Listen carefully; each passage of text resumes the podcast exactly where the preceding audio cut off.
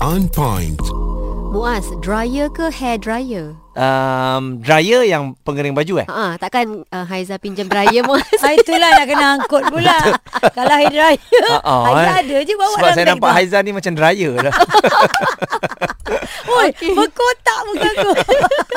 Hari ini kita nak belajar perkataan yang ada ER di belakangnya. Mm-mm. Selalu kita tambah ER kerana ia bermaksud sangat. Mm-mm. Dalam bahasa Melayu mungkin yang terpaling sesuatu. Mm-mm. Okey. Uh, seperti dalam bahasa Melayu, saya uh, kalau silap mungkin ada cikgu bahasa Melayu yang boleh betulkan tetapi yang saya ingat dahulu semasa belajar, kalau kita nak buat satu ayat ada dua perkataan dengan menggunakan sebenarnya tidak boleh digandingkan bersama. Hmm. Kerana dengan dan menggunakan membawa maksud yang sama.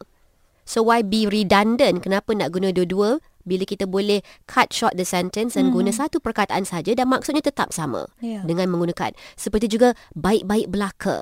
That's actually wrong. Baik yang saya belajar saja, dulu. ya. Bukan baik belaka. Baik-baik tu dah sangat-sangat sangat Betul. baik, belaka dah sangat-sangat. So how many sangat sih nak letak? Ya. Okay, the same rule applies for English. Okay, bila kita dah ada perkataan more, M-O-R-E, and let's say we want to say someone is lebih bijak daripada orang lain. Mm-mm. It's not more smarter, it's more smart. He is more smart than that person. Wah, not sebab he is more smarter than that Sebab dah person. ada Hmm, more. dah ada more. More tu dah menunjukkan sangat dan smart itu kalau ada ER di belakangnya juga membawa maksud sangat yang terpaling. So don't double it. Oh, kita It's boleh. wrong. He's uh, he's smarter than um, his friend.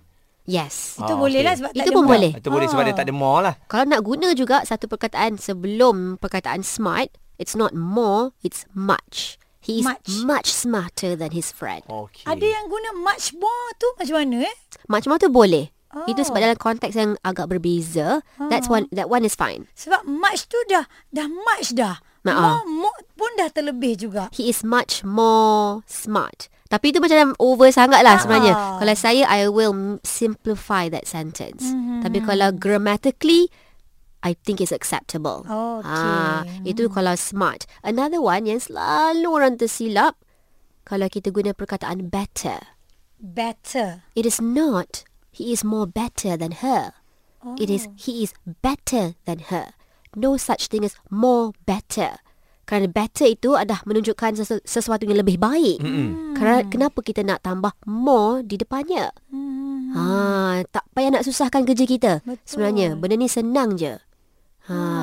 Apa lagi perkataan lain ya yang kita rasa uh, sudah ada uh, more kat depan? More than words. More than words biasa je. Uh-uh. More than words, um, that one has a different meaning. Ya. More than words. Ah, more Itu- dah ada kenapa perlu ada S? Takkanlah rasa cinta kita terhad kepada satu perkataan ya. sahaja. Ya. Okay, faham? Mm-mm. Faham Aizah eh? Ya, Itu pun faham. saya ambil lirik daripada uh, More Backstreet Boy. than words. Oh, mesti ah kita berada di tahun yang lain kan? Ah. Kau Backstreet Boys, part aku je aku pula ekstrim yang dah tua sikit. Ekstrim eh? Oh bukan take that eh? Alamak, Bukan. saya dah lain. Lain je. pula. English on point.